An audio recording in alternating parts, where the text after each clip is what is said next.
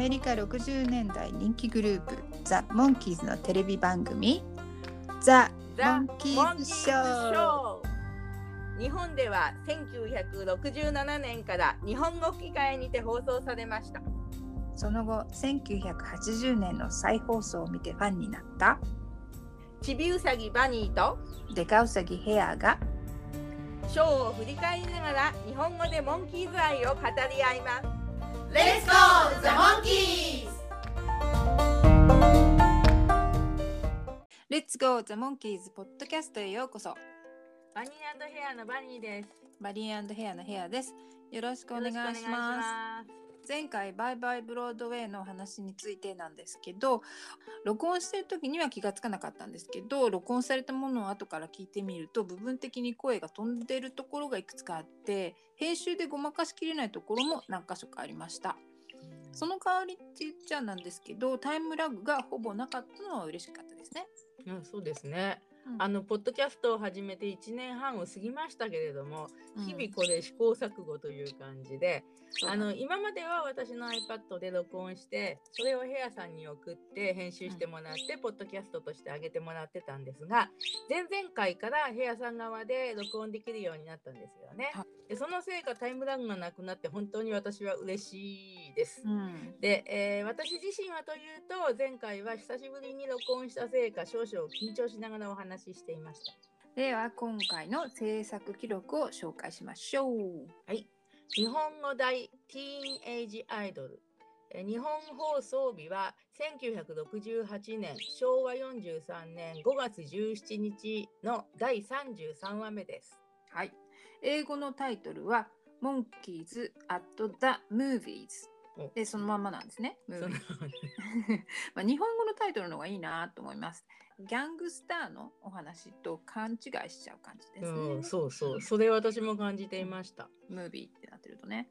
うんはいで、アメリカの放送日は1967年の4月17日、アメリカ放送の第31話として放送されました。はいで、撮影日の方は66年、その前の年の8月22日から26日なんですね。前回も話したんですけど、えー撮影はアメリカ放送の8ヶ月も前なんですね。で、脚本はおなじみジェラルド・ガードナーさんとディー・クルーソーさんで、えー演出は前回に引き続き、ラッセル・メイベリーさんです。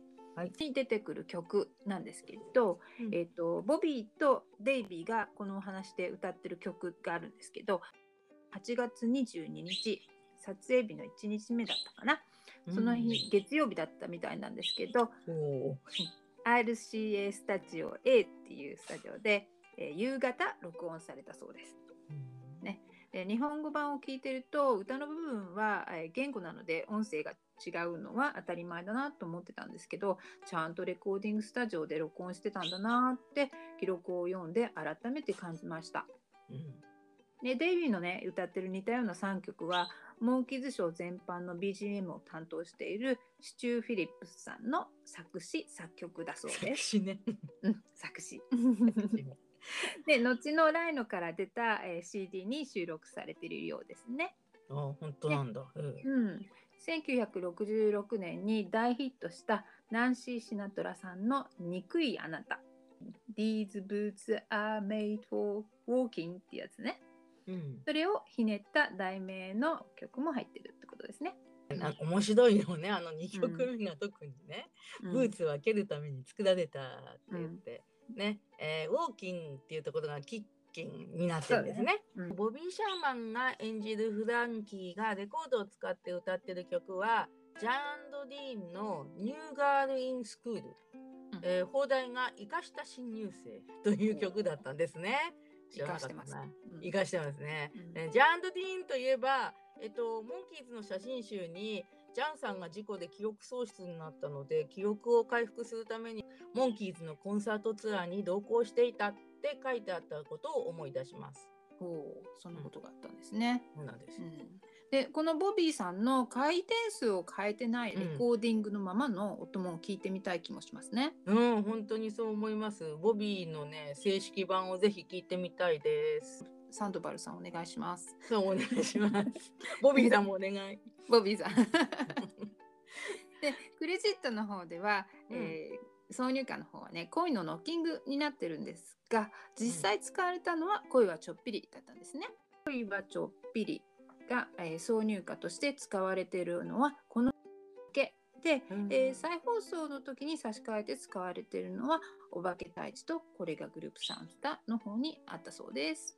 ああ、クレジットにまたそんな間違いがあったんですね。ね。え大体あの声のノッキングの印象として私はもうすごい好きなね、素敵な曲だと思うんだけどロンプで流すには短すぎる気がちょっとしていました。うんであとモンキーズショーの中で声のノッキングは聞いたことがなかったなと思います。ないね。うん。ね、私もこの恋のノッキング大好きなんですけど、えーこの映像とね合うんだろうかなと思って、えー YouTube にねこの曲に差し替えてアップしてある動画があったので見てみたら、うん、なんかいい感じだったんであこれもありかもと思いました。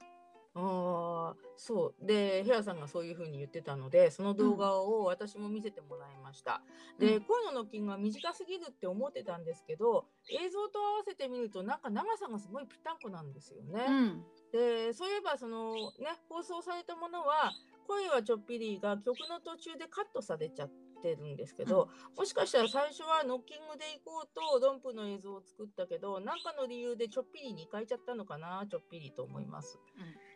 そんな感じだよね。うんね、うんで、えーシングルカットでね、えー2月に出て取り消されて3月に出たっていう曰くのシングルがね出たはい声がちょっぴりなんですけどそれをうん宣伝したかったっていう感じが出てますよね。うん、そうかもね。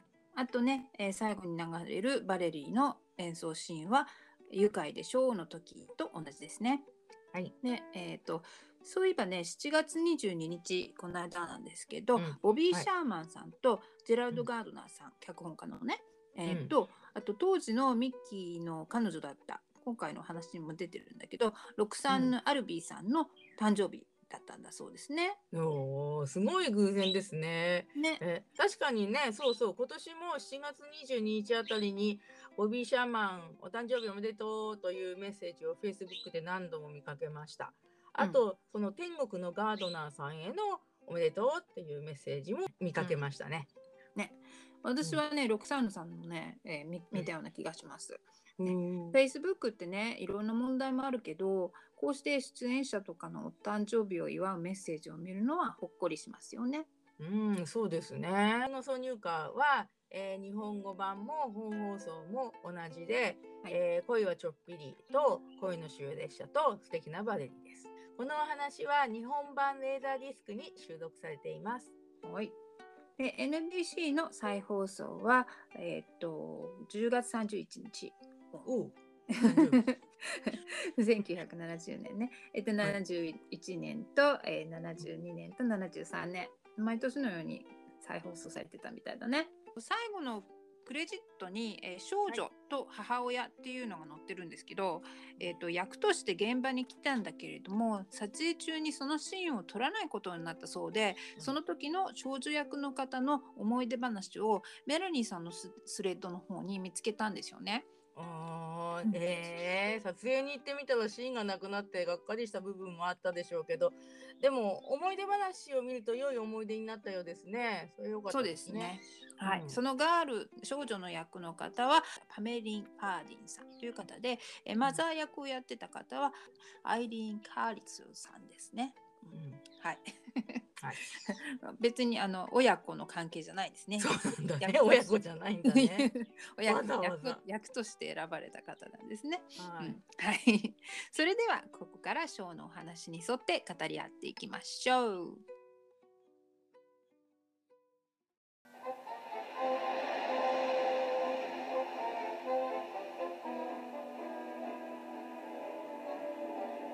ビーチで敷物を敷いて、その上でボードゲームをしているモンキーズの4人がいます。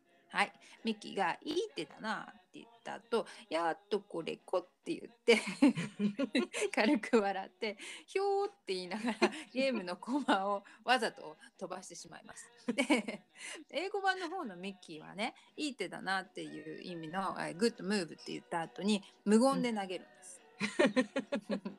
無言で投げる方が意地悪だよね。そうだね。で でピーターが「やだ僕の駒」って駒を拾うために素足で砂浜に踏み出して「熱い熱い熱い熱い」って跳ねります。で、えーデイビーが「またオーバーだなピーター」って言いながらまた砂浜に素足で立って「あちちちち」ってなって ミッキーマイクも続いて4人で砂浜に素素足で立って飛び跳ねながら「熱い熱い」と騒ぎます。そうそうそうそう。でピーターが「足がママ熱いのよ。どうしたらいいの?」って言ってるんですけど。で初めは4人でバラバラに飛び跳ねてるのにそのうちなんか4人で肩を組んでラインダンスみたいな足の上げ方になっちゃってますね。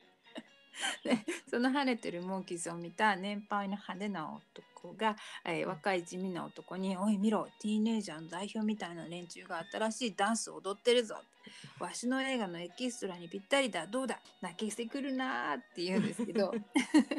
このね「泣けてくるな」のところは英語で「えーいいか？わしはイエスマンは嫌いだ」って若い方に言ってるんですよね。うん。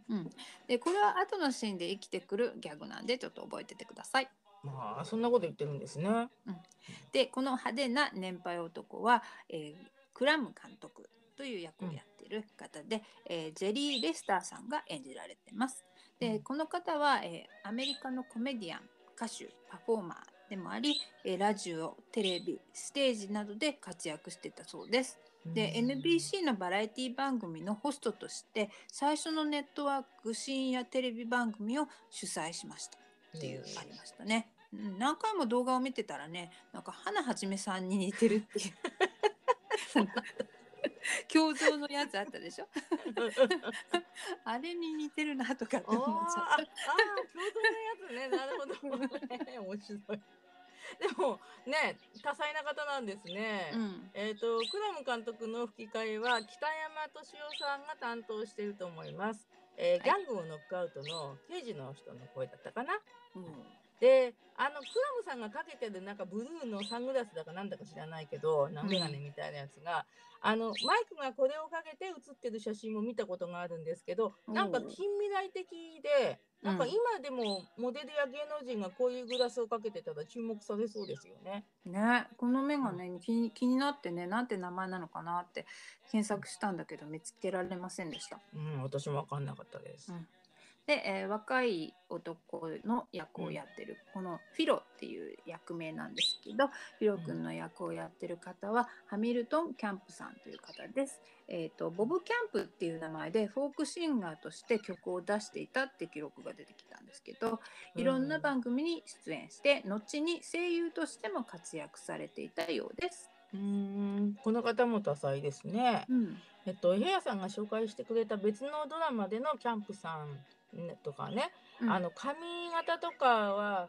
ヒロの時とは全然違うんですけどなんか確かに同一人物だと思って、うん。えっとこのお話のヒロさんはモンキーズのスパイ大作戦のハニーウェル君にちょっと似てるなと前から思ってたんですけど、似てるね。で、えー日本の声はおそらく井出亮太さんだと思われます。はいで、えーお話に戻りますと4人の騒ぎ声が「いてててて」などが聞こえてきます。でデイビーがピーターに抱っこされてる体勢になったからかミッキーがマイクの背後に抱きついて、えー鈴木康ミッキーが「ちょっとおんぶして」とかって言ってますね。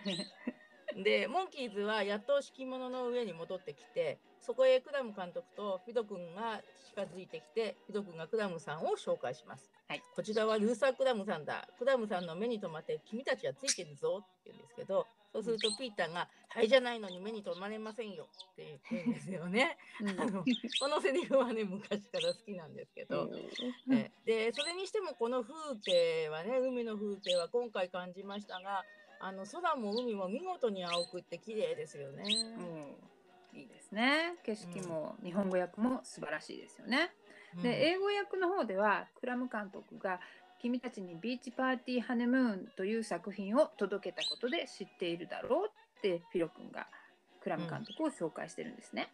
そこに、えっとピーターが届けてないですよ。お金払ってみたんだから。って言うんですね。でマイクがその後ドライブインです80セントも取られたんですよ。って言うとクラム監督が、おそれだけの価値はあったろう？って聞くんですけどマイクが「うーんいやー60セントの貸しだね」って言って マイク的には20セントの価値しかないっていう皮肉なギャグで終わるやり取りなんですよね。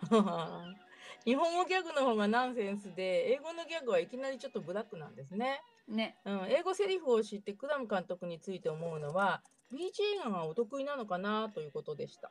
うん、当時のね西海岸では、うん、えー、ビーチ映画がすごい流行ってたそうで今でいう低予算の B 級映画もたくさん作られてたようですよ。ああそうだったんですね。うん、ああでそれを聞いて思い出したのが映画じゃないんですけどあの一時期デイビッドの中が噂されていたサリー・フィールドさんが、うん、モンキーズショーと同時期に放送されたドラマ「ギジェット」は15歳、えーと、英語の題名は「ギジェット」だけなんですけど。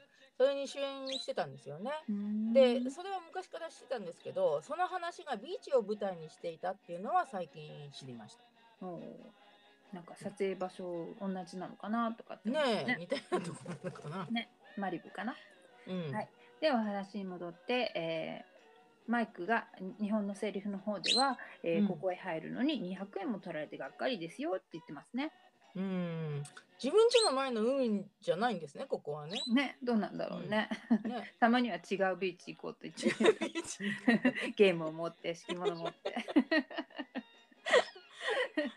で、えー、190円借りましたっていうオチをつけてくれた翻訳さんの苦労が伺われますね。うん、で、クラム監督が「わしの新しい映画でエキストラで出る気はないか?」聞くと、えー、デイビーが、うん「映画なんて全然興味ないですよ」って言います。で英語の方ではね beach movie には興味がないっていうちょっと beach movie を見下したような感じが出てます。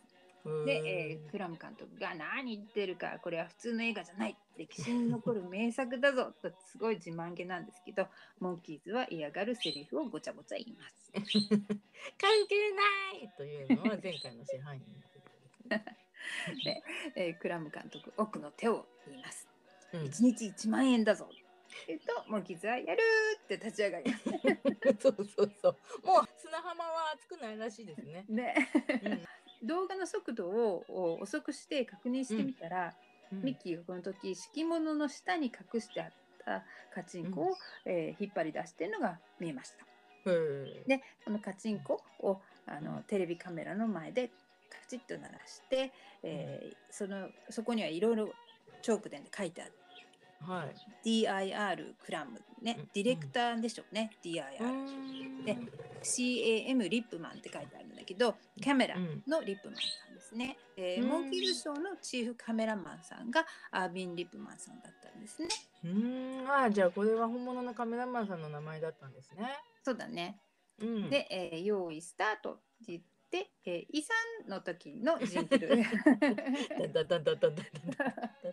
それが流れて、えー、いつの間にか赤いスイムスーツで、えー、サーフボードのシーンになります、うん、えー、クラム監督とフィロー君は顔を見合わせながらちょっと不思議な顔をするんですけど、うん、そのうち、しめしめっていう笑顔になります、うん、でこの早送りのシーンは第2シーズンのモンキーズのテーマの「時の動画ですね。で、えー、モンキーウォークのシーンもお話では使われてないんですけどこの話の時に撮影されたようです。ああそうなんですねびっくり、うん、えー、まさかそのモンキーウォークを撮影している時は50年以上経った今でもモンキーズの動きの象徴としてファンに用いられているとは考えなかったでしょうね。ね動きの象徴、うん、いい表現だね。ね でちなみにねあのカチンコって何て言うのか日本語でね、言ってるけど英語で何て言うのかなと思って調べたら、クラッパーボードって言うそうです。テーマが明けて流れる BGM は「フレー・フォー・ハリウッド」という曲の一部から使ってるようです。で大きな波しぶきのアップからカメラを引くと海岸ロケ現場を上から映した映像になります。でモンキーズが撮影現場の中をうろうろしてミッキーが「驚いたねみんな本物みたいだよあの岩だってインチキだしあの魚だってインチキなんだぞって言ってる時に、ビキニのブロンド娘が前を横切るとあの子だって本物だって言うんよね。ここのね英語版のミッキー聞いてみてください。面白いですよ。喋、はい、り方も面白いんだけど「お、う、や、ー」っていう 笑える言い方で言ってますね。ああミキがロクサンヌちゃんやサマンサちゃんを初めて見た時もそんな風に言ったのかな心の中で。おおやね でクラム監督が「さあみんな静かにして」こうって言って更衣室のようなテントの前で喋り始めるとエキストラさんとかがみんな集まってきます。うんクラムさんの衣装はデイビーやピーターが着ていたなんか水玉のシャツですね。ね、うん、クラム監督が、えっと若者の気持ちを映画にするためにファッションも若者を意識しているのではないかって 誰かが分析して書いてましたね。なんかそこまで考えてくれるのは嬉しいと思いました。うんそうですね。なるほど。へね、でこのしここのシーンで2つ並んでいる黄色いディレクターチェアが見えるんですけどえ。はい。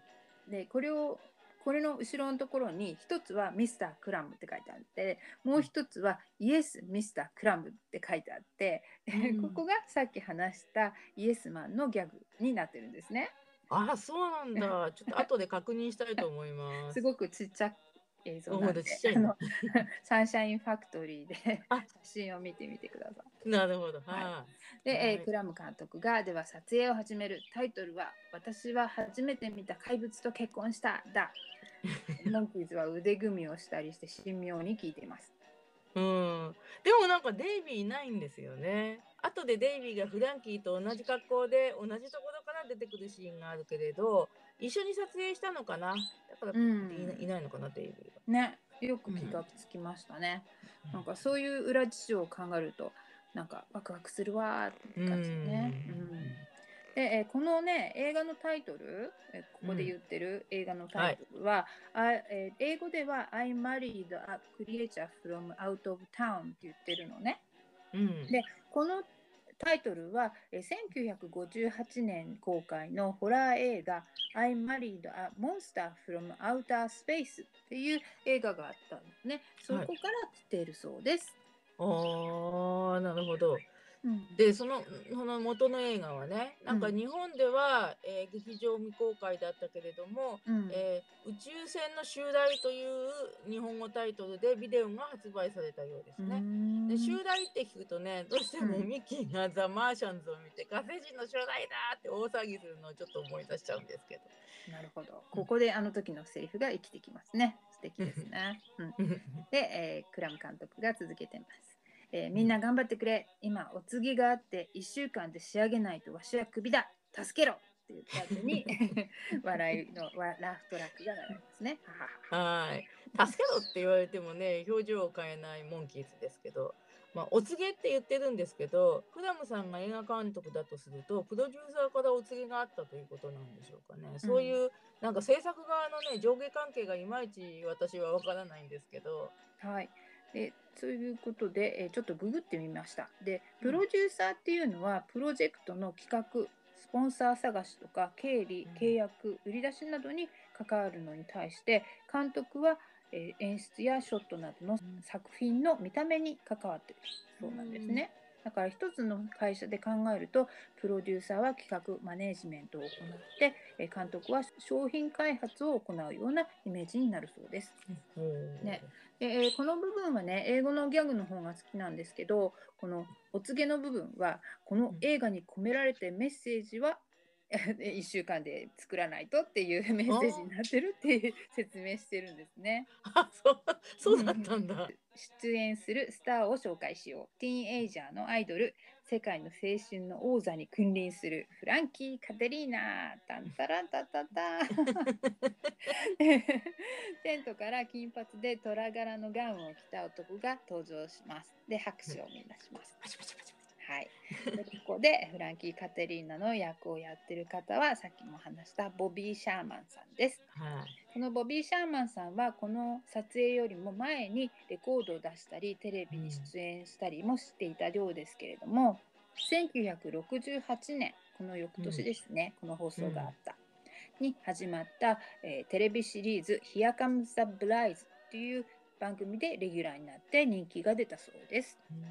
で70年以降にはね救急隊にえ転身して、えーうん90それからずっとテレビとかエンターテインメントに出てなかったみたいなんですけど、で90年代に25年ぶりにエンターテインメントの世界に戻ってあデイビーまたはミキとピーター・ヌーンさんと、うんティーンアイドルツアーっていうのをやってたそうです。うんなんか時々フェイスブックとかで3人で写ってるツアーのポスターを見かけますよね。うんえっ、と私の手元に資料があるんですけどもうん「えー、Here Comes the Brides」っていうのは、えー日本語題が「略奪された100人の花嫁」と言って、えー日本では1972年から、ね、日本放送4年も遅いんですよね。うんえー東京12チャンネルで放送されたそうです。うんで私は見る機会がなかったんですね。うん。えーそしてボビー・シャーマンさんのヒット曲も全然私は知らなかったので、うん。今回何曲か聴いてみました。うん。なんか明るい元気が出そうなメロディーの曲が多いなと思いました。うん。で、えー日本語題名がうん「思い出の横浜」っていう曲があったので、あらうん。来日したのかな横浜行ったのかなって思ったら、現代はオクラホマシティタイムといって、オクラホマが、えー、と横浜って日本人に聞こえるのでそういう放題になったらしいですね。空耳で放題つけていいのか？って思いますね。そうだよね。ねえなんだよ。オクラホマと横浜。面白いよな、ね。そして、えー日本の声は朝倉浩二さんという方で、はいえーその方は1947年生まれの、えー俳優声優さんなのでこの時は19か20歳ぐらいで声がなんか若いですよね。うん、若いね。はい。でフタフランキー・カテリーナの役名役名の方はね、えっ、と、うんアメリカで流行ってたビーチパーティームービーのアイドルフランキー・アバロンアバロンさんという方がいたみたいですね。でそのアバロンっていう名前が、えっとうん。市の名前でサンタカテリーナ島っていう島のあの、し島にある名前がアバロンだったそうなんですよね。うん。そのうんうん。サンタカテリーナ島っていうのはロサンゼルスの沖の方にある島なんだそうなんですけど、うん。そのカテリーナの島の名前を取ってフランキー・カテリーナにしたそうです。へえ面白い。ねうん。はーい。で、えっ、と物語に戻りますと、フランキーはよそ見して歩くもんだから、ピーターにポイーンとぶつかって、自分が悪いのにピーターに前をよく見て歩け、お前なんかクビだぞと憎たらしいんですね。ね。で、えっ、と、そのぶつかった時にフランキーとピーターの身長差を見ると、フランキーはデイビーよりもちょっとだけ大きいような感じがしましたけど、うんまあ、フランキー、態度でかいが背は小さい。それ言わないでバイフランキー。で、フランキーは格好つけながらミッキーとマイクの前を通り過ぎます。で、二人はチクショーっていう態度をしています。うんで、フランキーがガウンを脱ぐと、なんかモンキーズファッションのお話に出てきたロイ君が好きそうなカラフルなシャツと短パン姿です。クラムさんがティーンエイジャーが見るようないいいい笑顔を作ろう。一人でもいいと変な意気込みを語ります。ここで短く軽快な「Here we come」っていう部分が入って、えービーチにバレーボールのネットを張ってフランキーやエキストラたちに演技指導をするクラムさん。で、うん。その前でモンキーズに向かって嬉しそうに演説するフィロさん、うん。こいつは大ヒット間違いなし。フランキー・カテリーナってやっぱり違うね。何やっても最高だよ。って喜んでますね。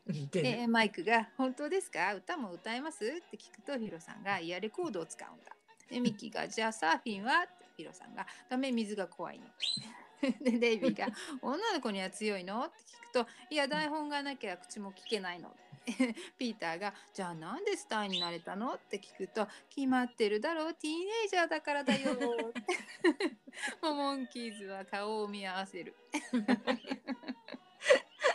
すごいな今の掛け合いが。この日本語のセリフってね、ティーンエイジャーだからだよっていうのは日本の芸能界を言い当ててますよね。ね。特に現代はティーンエイジャーの女の子や男の子をたくさん集めてアイドルグループ作っちゃったりしてますしねう。ん地下アイドルとかもいるんですよ。うんね若ければアイドルになれるっていう感じがしますね。ね、ライトの影には涙の物語もあるのさ。そうか。何度聞いてもいいセリフ。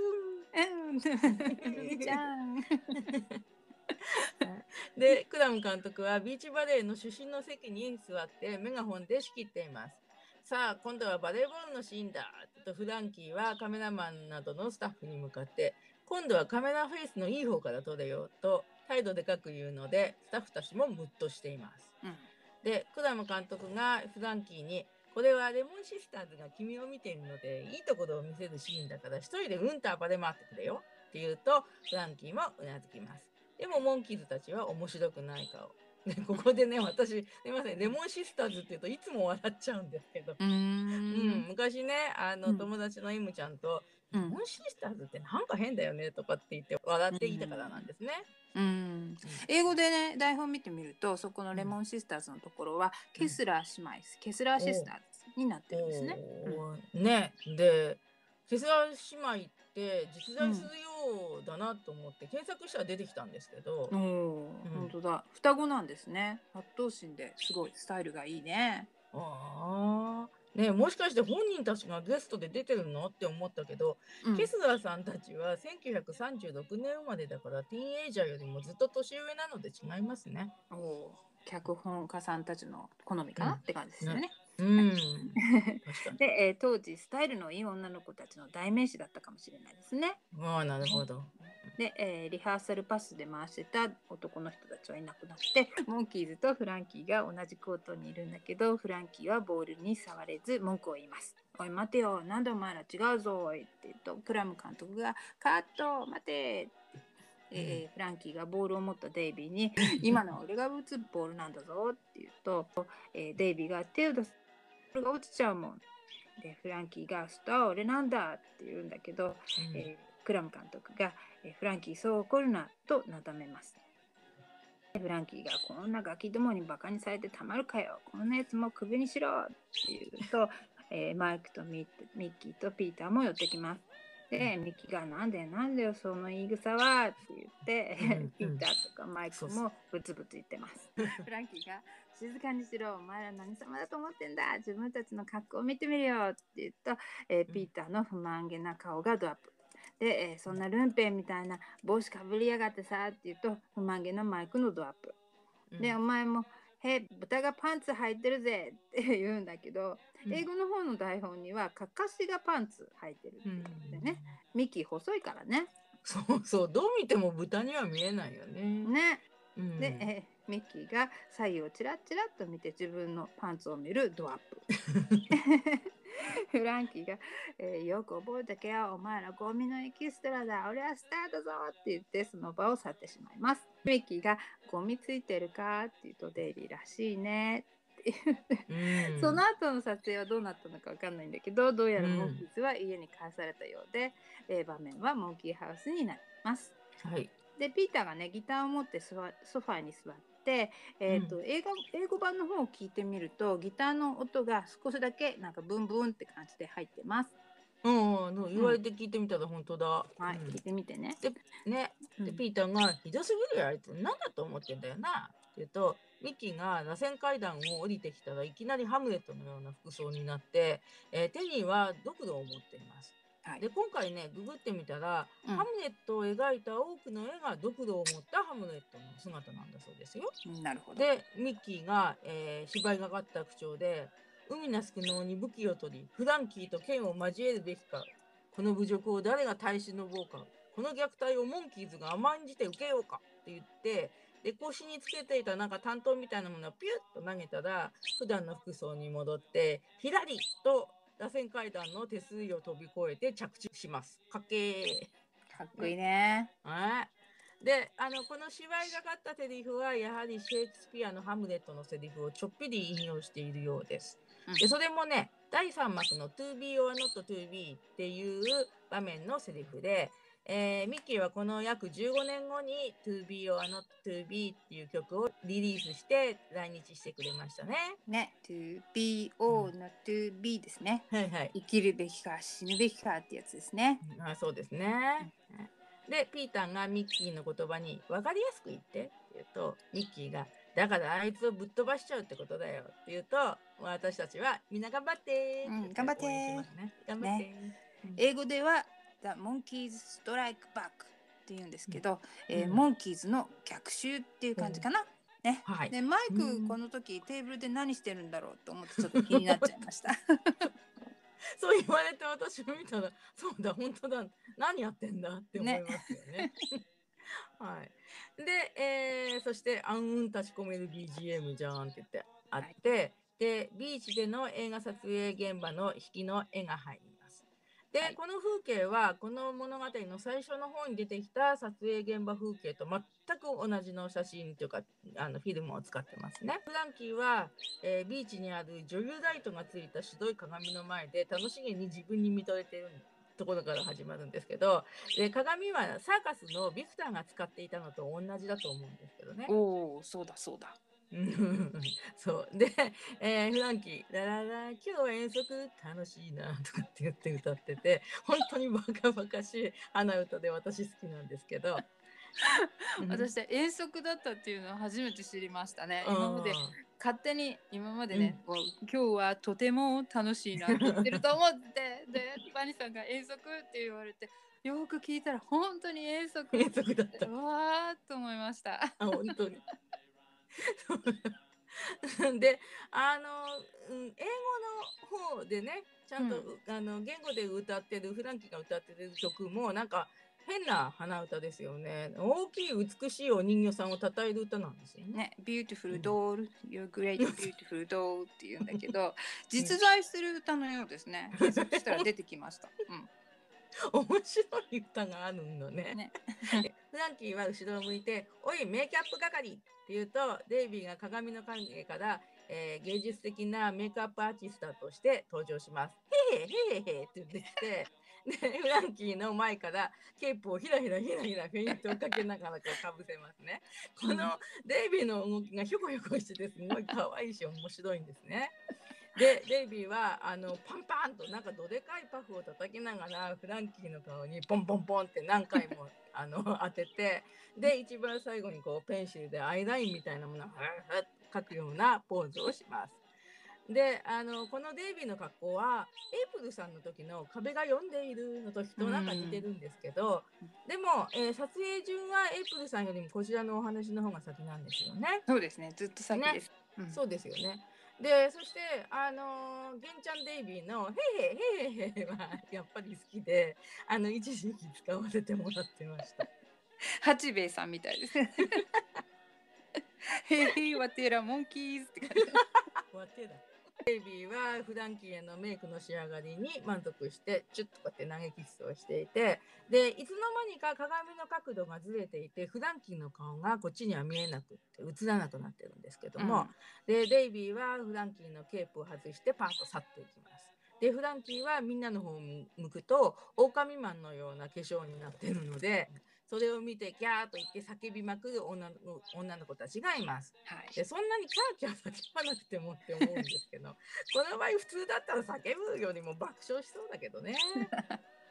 ねね、で、えーフランキーは周囲の様子がおかしいのを感じて鏡で自分の顔を確認するなり「やつはどこだ？頭に来た!」と言いながら周囲をキョロキョロしてメイク係を探そうと立ち去っていきます。はい。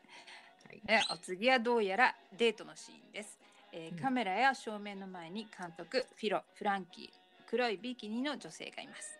でうん。監督がフランキーに言います、セリフ書いた大きな紙用意してあるからな。見ながらやんだぞって大きなカンペが用意されています。ミッキーが独自のカンペを用意してこっそりスタッフの中に入り込みます。でカメラスタートっていうと、えっと、フランキーがビキニの女性に近づきカンペを読みながら演技をしますね、僕は君に首ったけなんだ。君も僕に夢中なんだろう。だったらここで一言言ってくれよって言ってうん。スタッフのカンペに自分のカンペをすり替えるミッキーが映ってで嫌なら僕が言うってスタッフがミッキーのカンペをフランキーに見せて「お前を逮捕する」「てんてんてんてん。お前を逮捕する?」って。気がつくんでね。この漫画ちょっといいよね。えーそうそうそうそうクラム監督が「カットどうなってるんだ!」って言うと、えーミッキーがしてやったりっていう顔してるのが映って、えー自分のカンペを引き上げます。でフランキーが「とほほほ」ってうつむいて 泣いてる感じです。うん、これを聞いてなんか私はタイトルだけしか知らないんですけど昔「君の瞳を逮捕する」っていうトレンディードラマがあったみたいなんで、まあ甘い声でね「お前を逮捕する」っていう口説き文句も現代はありなんじゃないかと思いました。はい。で救急隊にね後になったボビー・シャーマンさんは「お前を蘇生する」って言って口説くんじゃないかなって。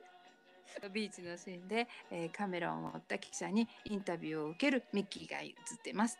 でうんその記者さんが「フランキー・カテリーナの映画に出れるなんて最高でしょ」ってミッキーに聞くんだけどうんこの記者の役をやってる方はデイビッド・フランクさんという方です。うーんこの記者の声は明石はじめさんという方かもしれません。後の方でね「デイビーこっち向いて」って写真撮ったのもこの方でしたね。おお、ドそうなんだね。うんそれは大発見ですね。ね。えで、ところでこのシーンの風景をよく見ていると、うんあの海の向こうの方に桟橋のようなものがバーッと長くなって見えるんですけど、うんもしかしてロケ地はマリブピアっていうところの近くなのかな、おーね、マリブピアの場所が気になる方は Google マップで調べてください。はい行って確かめたいですね。うん、もういつかきっとですね。ね。でうんミッキーは、彼はティーンエイジャーの神様ですよ。それは過去が物語ってますからって言うと 記者の人が過去っていう言葉にと途端に興味を示してメモを取ろうとします。過去が何ですって聞くと、えーミキがいや書くほどのことじゃないですよ。うちがお金持ちだったからいつもお小遣いをうんと持ってて全然知らない人にやるんです。そしてごちそうしてアパートへ来いとか言ってって言うと,、えー、と記者さんが「あなたが誘われたんですか?」って聞くと「いや僕の妹」って言い捨てて立ち去ります。で記者さんがちょっと納得いかない感じを見せてます。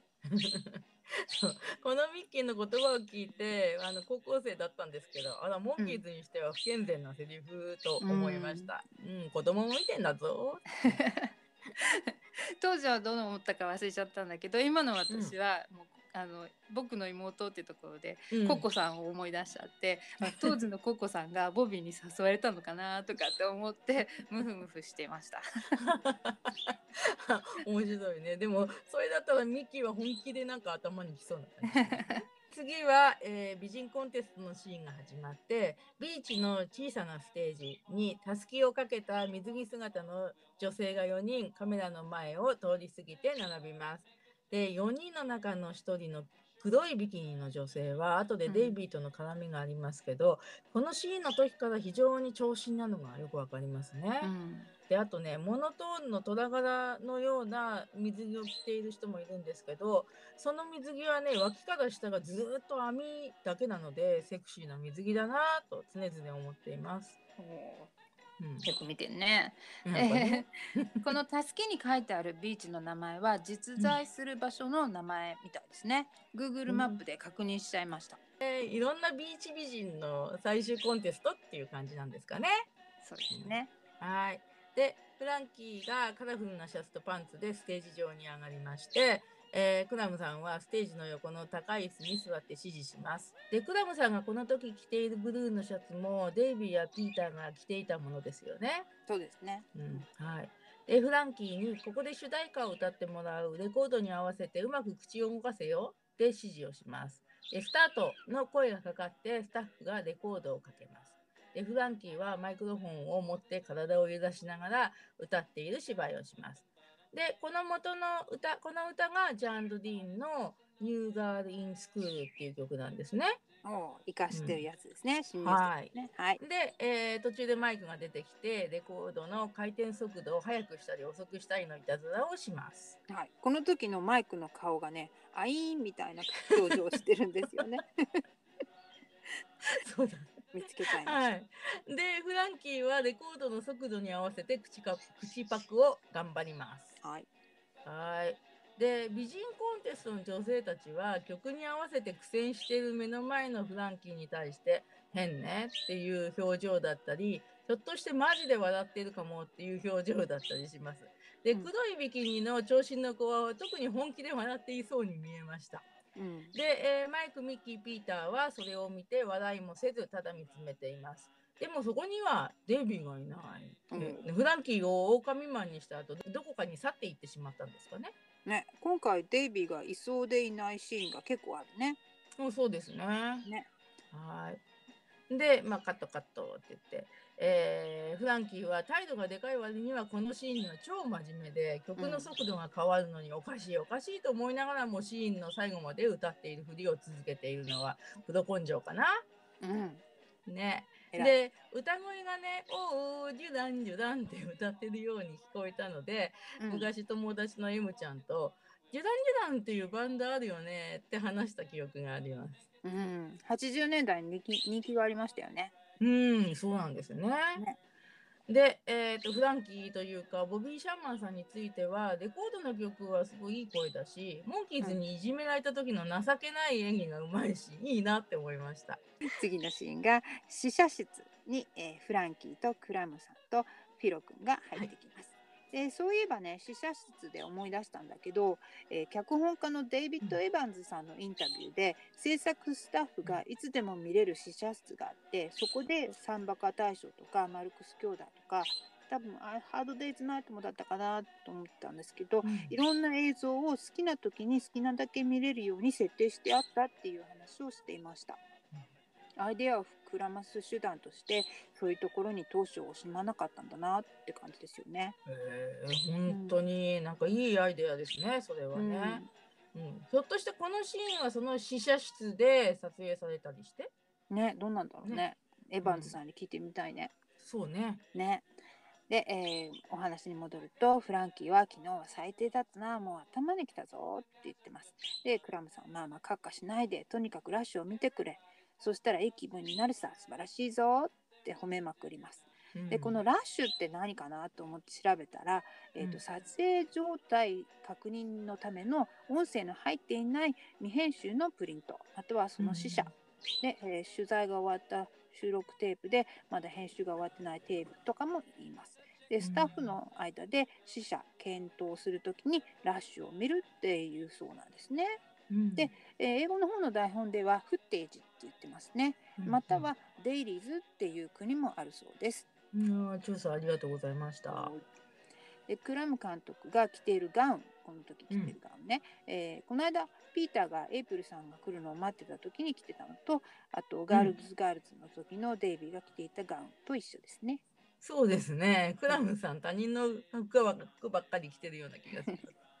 でフィロ君が、えー映写室に通じる電話の受話器に向かって、えーじゃあ終わりだいや始めてくれって言うんですけどこのセリフね英語では Honey Bear を Bunny Hare にした私たちの、アルファベットを入れ替えみたいなのと一緒で、えっとうん Roll the film っていうのを Fall the rim って言っちゃってるんですね。うん、なんかフィロ君に愛着を感じますね。そうなんだ。えー、フォールザリムっていうのはどういう意味なんですか？あ特に意味はないんです。ただアルファベットを取り替えただけの言葉遊びみたいな感じですね。あ。で、えここでリトルビットミー、あ、リトルビットユー、声はちょっぴりが流れます。で、はいフランキーの登場シーンが映写されてて、女の子とロマンチックにキスする場面で、ポップコーンのボールからミッキーの顔がポンって出てくる。6歳のさんだからミッキーが邪魔したんだね。あ あ、久しぶりですね。ロクサンヌさんの登場だったんですね。ロクサンヌさんもレモンシスターズの一人なのかな。どうなんだろうね。うんで、えーそれを見た試写室の3人が驚きます。で、映写室からの4つの小さい窓からモンキーズが顔を出しているシーンが映って、えーフランキーへのモンキーズの数々の嫌がらせと モンキーズ自身の遊びの映像になります。はい。えっ、と、テントから出てきたお姉さんが両手でフランキーに目隠しをすると、ピーターがお姉さんと交代して目隠しをするシーンがあるんですけど、ピーターはこう無表情な感じでテレビカメラを見てるんですね。うんなんかこの感じはこう前回のベイカーさんの楽譜を手にテレビカメラを見ているシーンに重なりますね。うん、そして他にもたくさんのモンキーズのマジックみたいなものが繰り広げられてあのピーターのその目隠しの交代とねボールに中の場面はやられてるフランキーが気づけよって思いますけど でもラッシュの映像まで知らないうちにモンキーズにいじられちゃってモンキーズに恨まれるとここまで仕返しされるんだなってつくづくモンキーズを敵に回したくないなと思いますね。そうだね。うんで、えーフランキーが監督に詰め寄って「なんだこのラッシュはわざとやったな貴様」って言うんだけど、えー監督が「何言うんだ冗談じゃない」って、えーフランキーがまた怒ってます。で俺の名前が売れすぎてるから焼いてやったんだ。よくもティーンエイジャーのアイドルに泥を塗ってくれたなって言うとクラム監督はそれは勘ぐりすぎだよって言うんだけどうん。フランキーはずっと怒っててこんな仕事もうたくさんだ。サスペンス映画のミステリーにくら替えだって言って出てっちゃいます。そこでフィロ君はミステリー映画は人気なくて倒産しましたよって言うとクラム監督がこれぞミステリーって言うんですけどこのギャグはいい感じだと思います。で、はい。英語版ではマンモススタジオでミステリーにくら替えだって言ってるんだけどこのマンモススタジオっていうのは涙のヒットソングの時でマグナムスタジオって訳されてたセリフがマンモススタジオだったんだよね。うんそうですね。マンモススタジオってなんか何回か出てきそうですよね。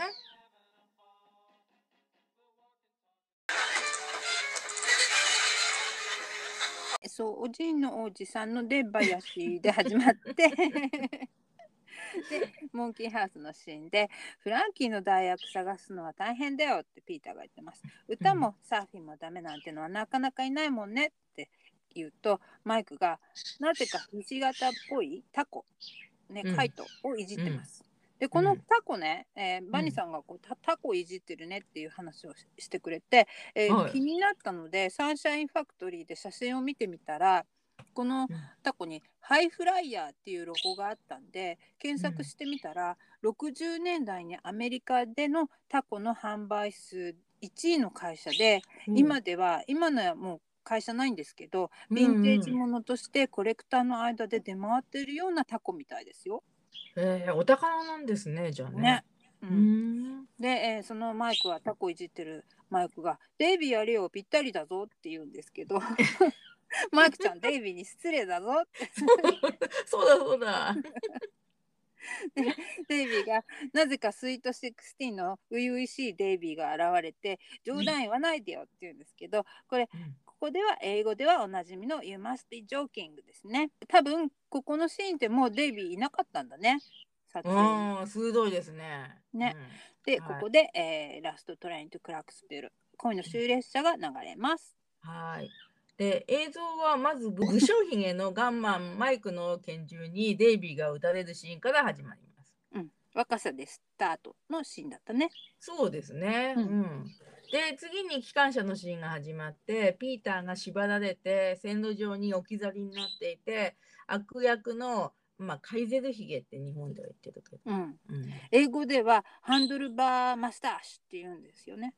でそういうひげを生やしたミッキーとえっとマイクが蒸気機関車でピーターにダーって迫ってくるんですけど、うん。えーそこに正義の味方のひげのないデイビーが来て、うん。えーミッキーマイクをぶっ飛ばしてで、えー機関車を押し止めます。で助かったピーターは命の恩人のデイビーを気絶させて線路に横たわらせていつの間にか生えたひげを得意げにいじるっていう筋なんですね。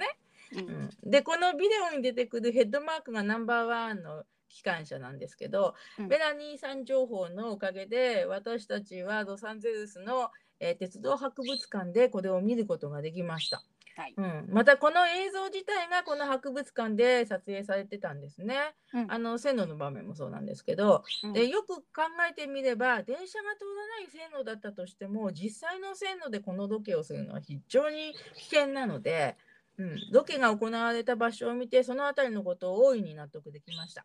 そうだね。うん、えすごい広くて機関車がたくさんあってなかなか見つからなくて歩き回ったよねそうですね。ね。今度また行く機会があったらもっとゆっくりピクニックでもしたいなと思います。いいなピクニックね。ね。うん、でモンキーハウスのシーンに戻ります。で奥の間からモンキーズが出てきてマイクが抵抗するデイビーを羽交い締めにしています。でピーターがずるいやずるいやって言います。で、うん。えーデイビーが嫌だったらスターになんてなりたくないよって言うとマイクがじゃあいいよ無理にとは言わないからさ誰か他に選ぶよって言うとえっ、とピーターが飛び跳ねて万歳僕僕だねって言うんだけど もうマイク却下。慌てるなよ。じゃあ白紙に戻してと。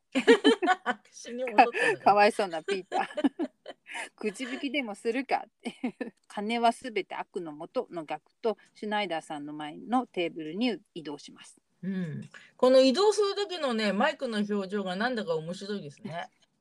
よく見てるね。でサンシャインファクトリーで写真見てみたらミッキーもなんかマイクにつられて同じ顔してる感じ。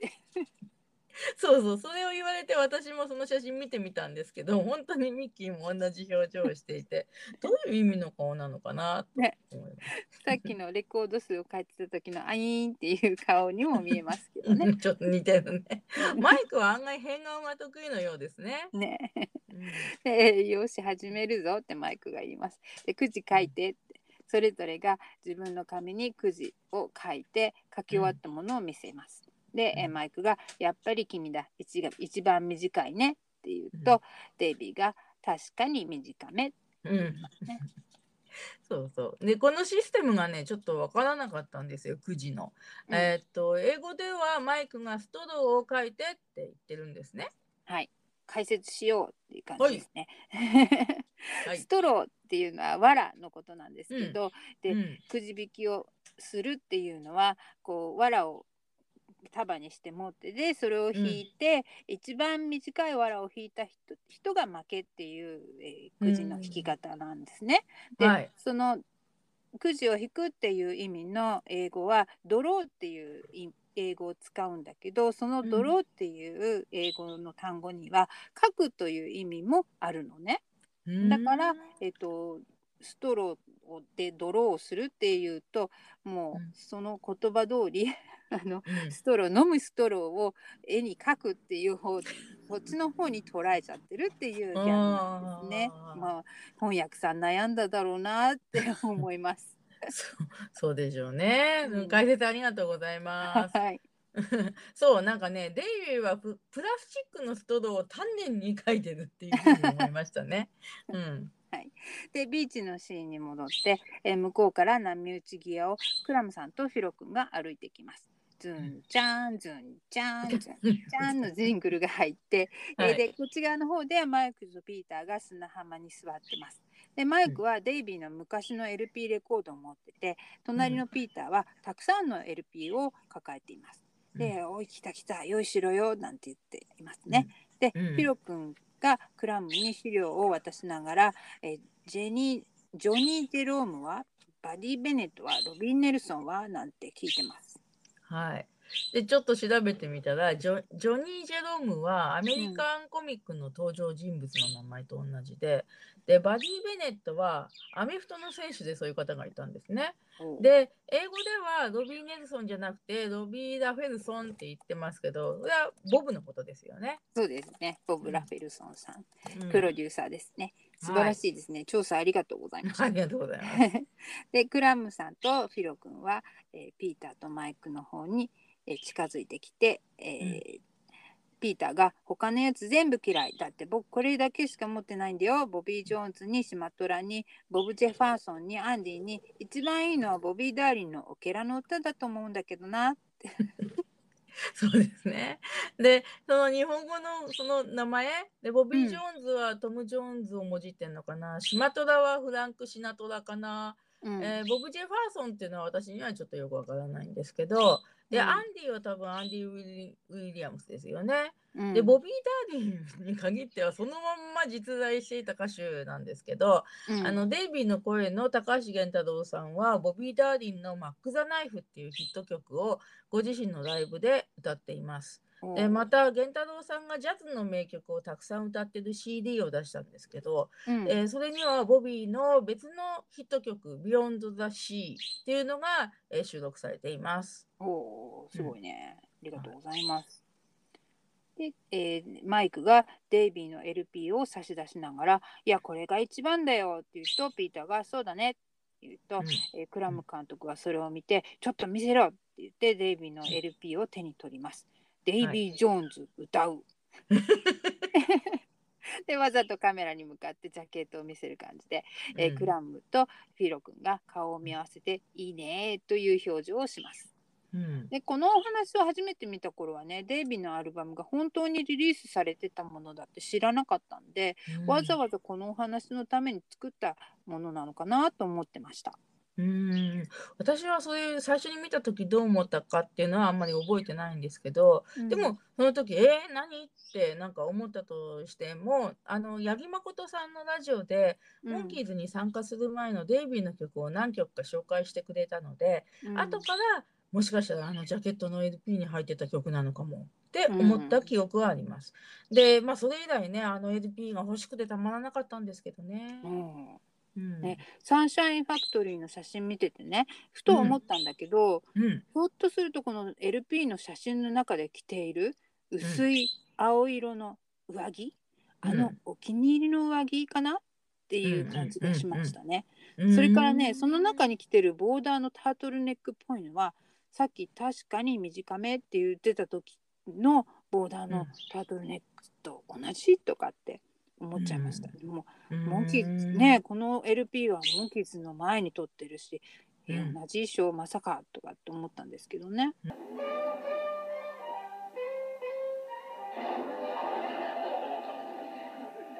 海岸にあるトレーラーハウスからクラムさんが出てきて、えー屋外の机の前に座ります。そこへスタンバイしていたミッキー、マイク、ピーター。あクラムさんが、あ、クラムさんがね、ドアを勢いよく閉めると、ミッキーにもろにぶつかってます。で、かわいそうミッキー。で、えーミッキーが雑誌のミッキーです。マイクが新聞のマイクですって言うんですけど、はい英語のセリフではこのマイクのセリフは、えーネスミスバラエティって言ってるんだけどこのうんバラエティ誌のネスミスですって言ってるのね。でこのバラエティ誌っていうのはマッドネスの書き出しで始まるモンキーズのオーディション記事が載っていたあの雑誌の名前なんですよね。あーそのバラエティなんですね。はい。そしてピーターが「僕ピーターです」って言いますけれどもここのセリフはレーザーディスクに収録されるまではクズ屋のピーターです。で笑いを取ってたと思うんですね。で前回のバキュームカーのうんちゃんと同じようなセリフで、うんえー、と現在は単純にどこかのお話のピーターのセリフから、えー僕ピーターですを流用して差し替えていますね。で、モンキーズショーを地上波で再放送してくれれば、日本の若い層のファンが増えること間違いなしなんだけど、こういうセリフがある限り、地上波ではもう放送できないんですね、きっと。うん、そうだね。なんかうん覚えてなかったけど、言われてみたらそう言ってたような気がします。で、はい英語のセリフではね、フラフラしてるピーターみたいな、ついて回ってるピーターみたいな感じのことを言ってるんだけど、うん日本語の僕ピーターの方が面白いですね。うんね、英語のセリフを聞いて、それってなんか、おとぎ話の回の僕ピーター失業してんの？のなんかイメージに似てるなとちょっと思いました。で、えーミッキーがフランキー・カテリーナの大役は誰に決ま決まりました？候補はいますか？って聞くと、テリー・ビショップが第一候補なんだって言います。はい、でテリー・ビショップっていう名前のイギリスの脚本家とか脚本家監督がいたそうです。うん、で、マイクが、あの大根がですか？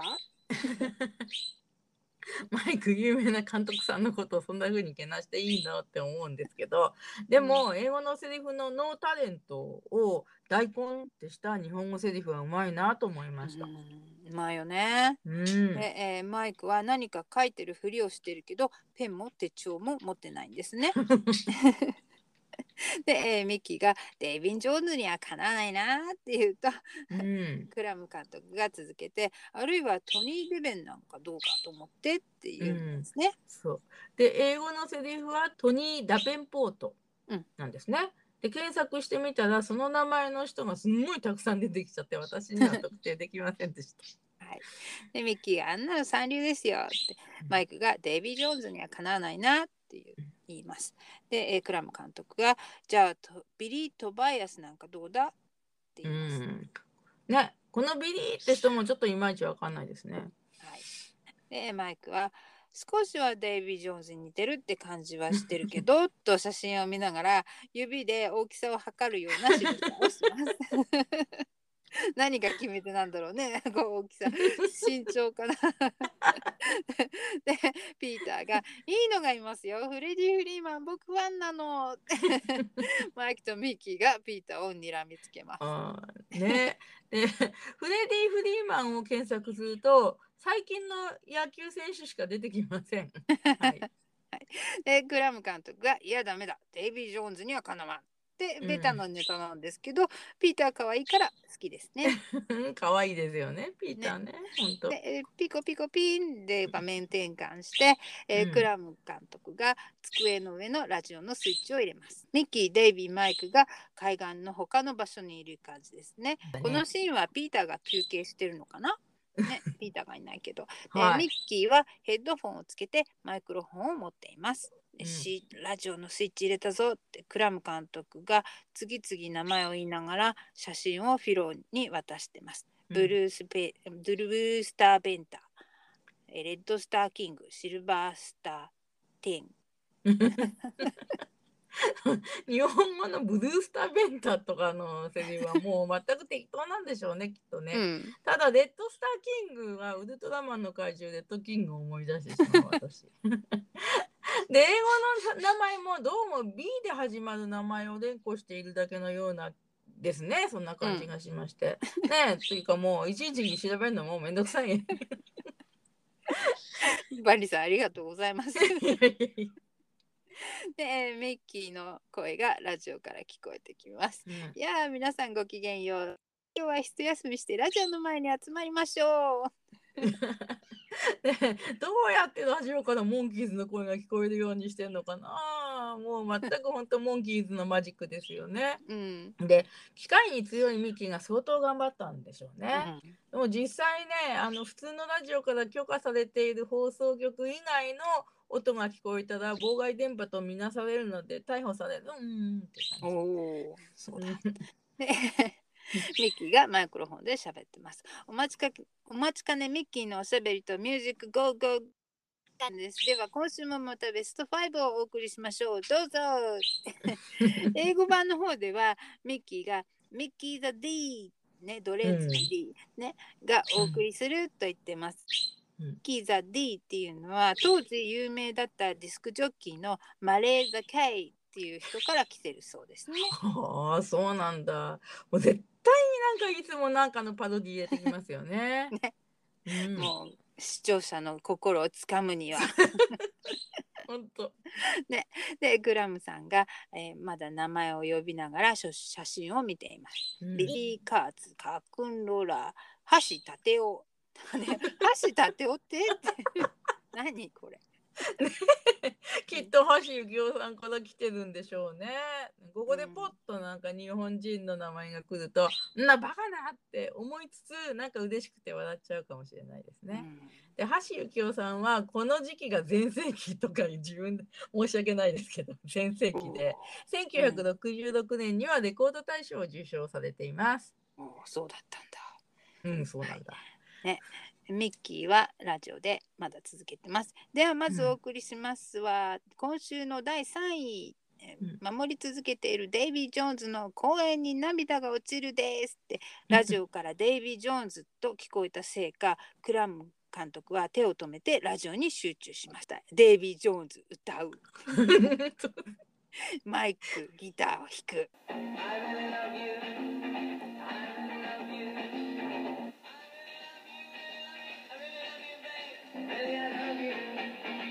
このシーンはいいですようね。んうんで、えーミッキーはねマイクロフォンにか空き缶を近づけて声にエコーをかけてますね。うん。では続いて先週の68位からちょっと上がってきて今週2位になった曲「GO GO GO」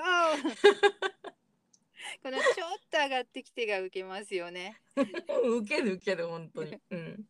またもやデイビー・ジョーンズのブーツは蹴るために作られたどうぞ Baby,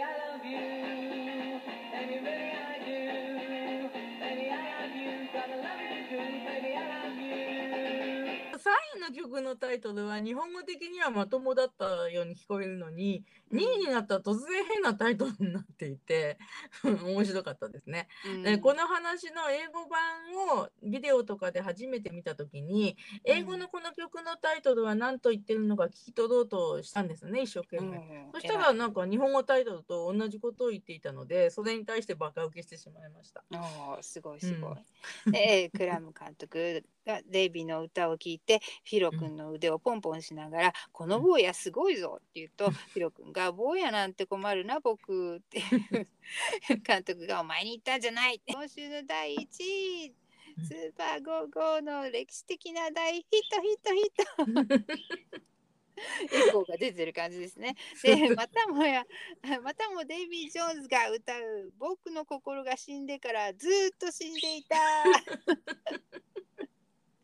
日本語タイトルはもっとおかしくなってますね。ね で、デイビーがミキにマイクロフォンを近づけられて、え、デイビー・ジョーンズ歌う。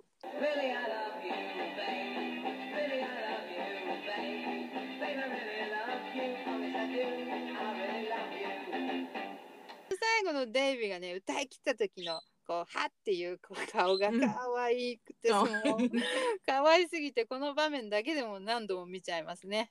そうそうそうそう。もうたまらないですよね。本当。ヒットヒットヒット。ヒットヒットヒットでクラム監督ラジオのスイッチをいいタイミングで切ります。スターがいたぞ若さとしびれるような力にあふれとるって言うと、フィロ君が「本当今のディスクジョッキーはすごいですよ」って 私もフィロさんに同感ですミッキーの DJ はすごいもう本当すごいすごい。ミッキーもやすしさんもすごいですよね。ね。ただこれでミッキーがスターになっちゃっても困るんですよね。う んでクラム監督ディスクジョッキーじゃなくてデイビー・ジョーンズだって言うんだけど、はいここでね初めて今回はい 文字起こしして気がついたデイビーも DJ、ディスクジョッキーも DJ だ 本当だ。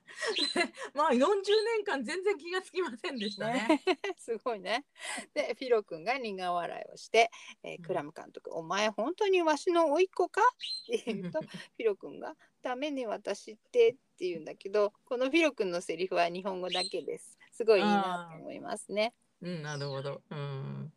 はい。で、そしてついにクラム監督の映画撮影が再開されました。はいで、このお話の最初のフランキーを紹介したシーンと同じビーチで、えークラムさんがいよいよ今日から映画の歴史に不滅の輝きを残す名作の撮影を始めるタイトルはだって言うと、えーミッキー、マイク、ピーターが初めて見た怪物と結婚したって言うと、クラムさんが邪魔すると本当に結婚させるぞって言うんですけど3人は全然動じません。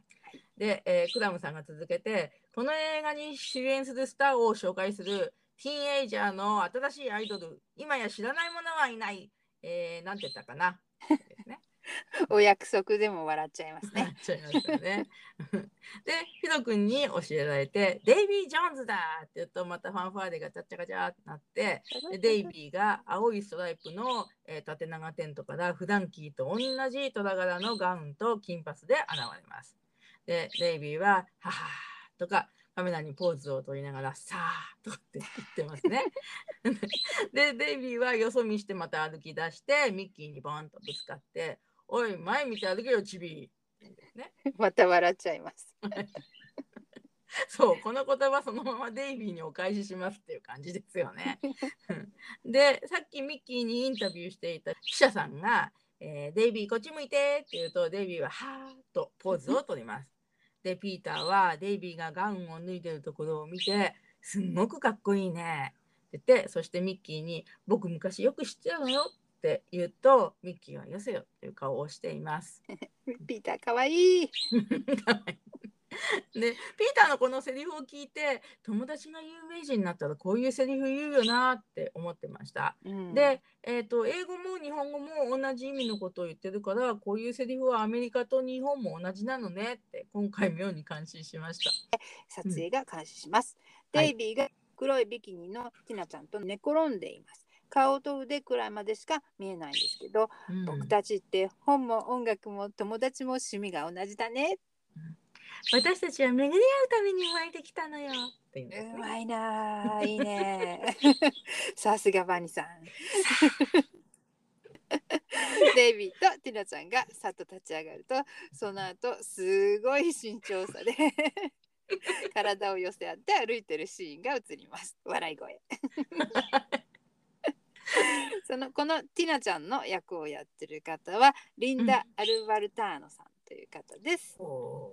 ね、この女性ティナさんの声はうん。澤田敏子さんだと思われます、はい。今回のお話で明確なセリフのある女性はティナさんだけなんですよね、そうだね。うん。うん。でこのティナさんは1952年生まれなのでなんと撮影当時66年には、えー、14歳ですね。ティーンエイジャー。です。でマジ？と思ったんですけどあと身長がなんと193センチだそうです。よすごい。マイクよりもでかい。ね。すごいな。マイクと並んでも撮ってほしかったな。14歳だよ。そうだよ。ね、子供だよね、まあ中学生だよ。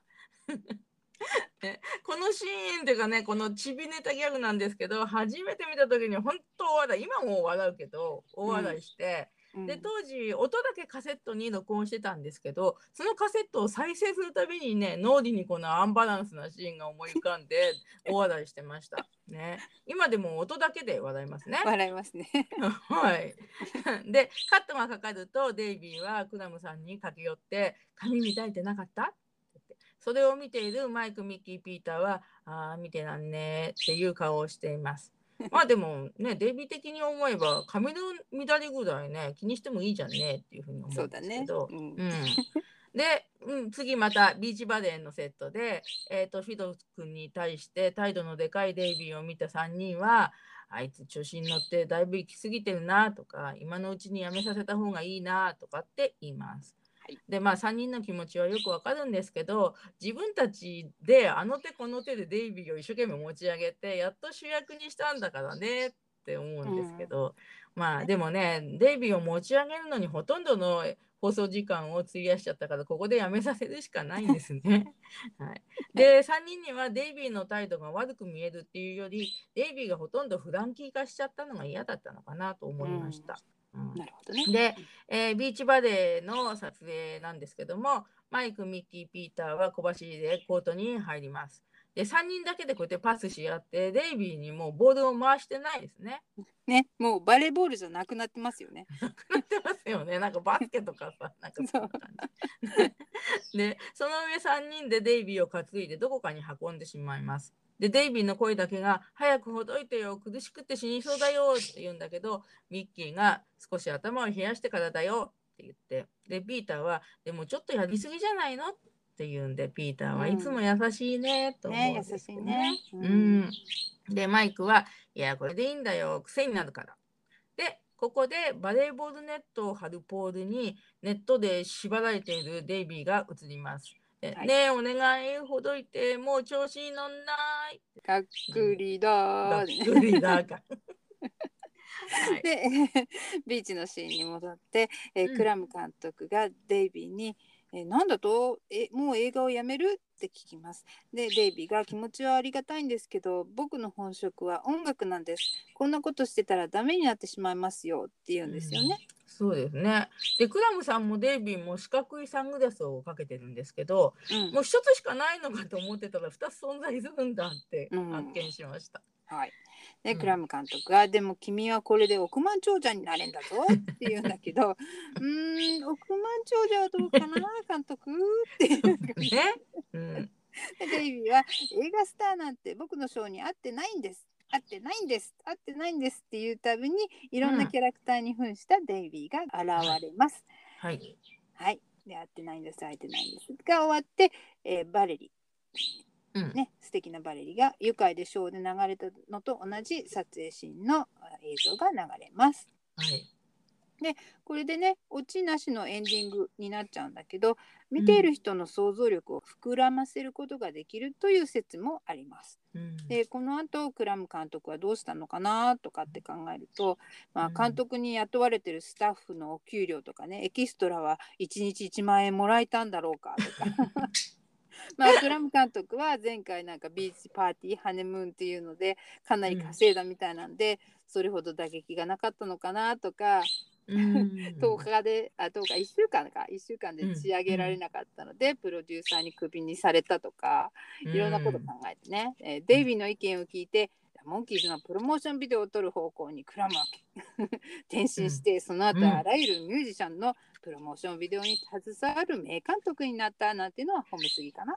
おお、すごい面白いですね。その後の物語をいろいろ想像してますね。はい。うん、であのデイビーの「合ってないんです合ってないんです」っていうところは、あの前回の「ルックアウト」のシーンと同様にデイビーの第一シーズン総集編のようでなんかいろいろ変わって楽しいですね。そうだね。で一番最後のおばあちゃんに扮しているデイビーはとても可愛い表情でこれも可愛いんだよ。それがオチなのかとも思ってしまいます。そうだね。はい。でえーバレリのあ演奏シーンの後にモンキーズのインタビューシーンが入ります。で、巨泉さんの声で、いやー、うんこれは意外にまたまた大サービス。先週生の声をお聞かせしたところ大好評でもっとやってくれってお手紙をたくさんいただいちゃって早速今週も用意しましたよ。先週の反響が大きかったから今週もやることにしましたっていうのは時間的に無理があるなと思ったりしますけれども、うん、でも当時は巨泉さんがそう言うと視聴者はうんうんと納得したんだと思います。うんバニさんが、インタビューシーンの日本字幕がレーザーディスク版とテレビ再放送版にあって少し表現が違違ってる部分があるっていうことだったので文字に書き出して並べてみました。えーでこれはね、Facebook の方に載せたいと思ってます。このインタビューシーンなんだけどね、あのベビーフェイスの時、あ僕はベビーフェイスの時と,、えーとうん。前回のバイバイブロードウェイ、そして今回のこの生の声インタビューシーンっていうねこの階段セットに座ってるやつね、はい。これは、えー、と第1シーズンの撮影を終えた1967年の2月の初めに撮影されたとありました。巨泉さんがナレーションでも言ってるように、ここで、えーモンキーズは楽器が演奏できないんじゃないかなんて質問がよく取り立たされてるようなんだけど、えーその答えは来週この時間でモンキーズたちが立証してくれるそうですよって言いますね。はい。で、えー楽器が演奏できない噂の話がねファンにとっては強烈すぎて、デイビッド・マイクの話の内容がちょっと薄れちゃってる気がしますけども、はい。えっと、モンキーズショーは次につながることって他にないんだけど、このないねインタビューだけは次回のお話につながっていくんですね。うんそうですね。はい。日本放送33話目終わりました。はい。TH アイドルはいかがでしたか？はい。今回のモンキーズは高飛車なフランキーを懲らしめるんだけどそのためにクラム監督の映画制作自体が影響を受けてしまったってメラニーさんが指摘しててそう言われてみたらクラム監督は何もモンキーズにひどいことをしてないのに気の毒だなと思いました。うん、そう言われてみればそうですよね。もしかしたらクラム監督にはこの映画にドンピシャな主役をキャスティングする能力が欠けていたのかななんて思っちゃっうん、そうだね。あとこの主役重視っていうやり方に問題があるのかもしれないと思いましたね。た。うん。うん。まあ、誰になっても主役が天狗になりやすいっていうなんだか今で言うこう忖度みたいなうんあの監督とイエスマン・フィロ君の関係性もそうだけどもうそういう時代終わってほしいね。うん、そうですね。本当にそうだよね。そうでそして今回はデイビー・ファンにとって嬉しいシーンが多かったんですけど改めてフランキー役のボビー・シャーマンを、えー、と俳優として見直しました。うん歌手としても1962年から76年くらいまで活躍していたそうで、うんアメリカでは息の長いアイドルでもあったんですね。うん、そうだね。はい。それでは次回のお知らせです。エピソード34。はい。日本放送第34話目、えーザ・モンキーズの生活とコンサートの実況です。ドドドン。ガヤガヤガヤガヤガヤ。いよいよこの話がやってきました。えーね パチパチパチ。アメリカでは第一シーズン最後のお話なので、このお話を区切りに、モンキーズやモンキーズショー、またモンキーズファンの心境までも変わっていくような気がします。うーん。そうね。で、このポッドキャストもアメリカ第一シーズン最後まで来たんだ。イエーイ。ねえ。で、私たちにも嬉しいこと、悲しいこと、いろいろありました。なんですよね。。うんはい。で、演技ではないモンキーズの様子が見られるので、いつものポッドキャストとは違った切り口の内容になる予感があって、楽しみです。はい、楽しみです。はい。それでは次回のエピソードでお会いしましょう。せせーーのの。。Let's go the monkeys!